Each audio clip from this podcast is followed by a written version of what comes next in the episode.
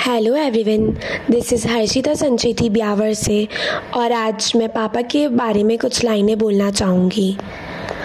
घर की ताकत होते हैं, पापा। मानो ना मानो, घर की ज़रूरत ते जैसे तैसे पूरी करते हैं, पापा। बेटे के हीरो तो बेटी के किंग होते हैं, पापा। मानो ना मानो, घर की शान होते हैं, पापा। दुनिया का दूसरा नाम होते हैं, पापा। दिवाली पर खुद पुराने कपड़े पहने, पर बच्चों को सदैव नए कपड़े दिलाए, वो होते हैं, पापा।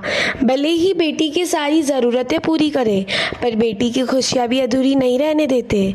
वो होते हैं पापा।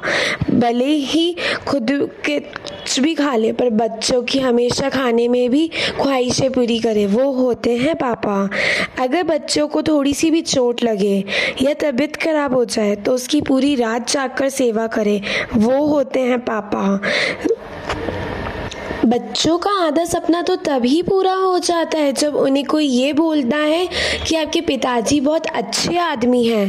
पर कब एक बाप का सपना तो तभी पूरा हो जाता है जब उनको कोई ये बोले कि आप इनके पिताजी हैं। अरे वाह, आपकी बेटी तो बहुत होशियार है, आपके बेटे ने तो बहुत अच्छा काम किया है।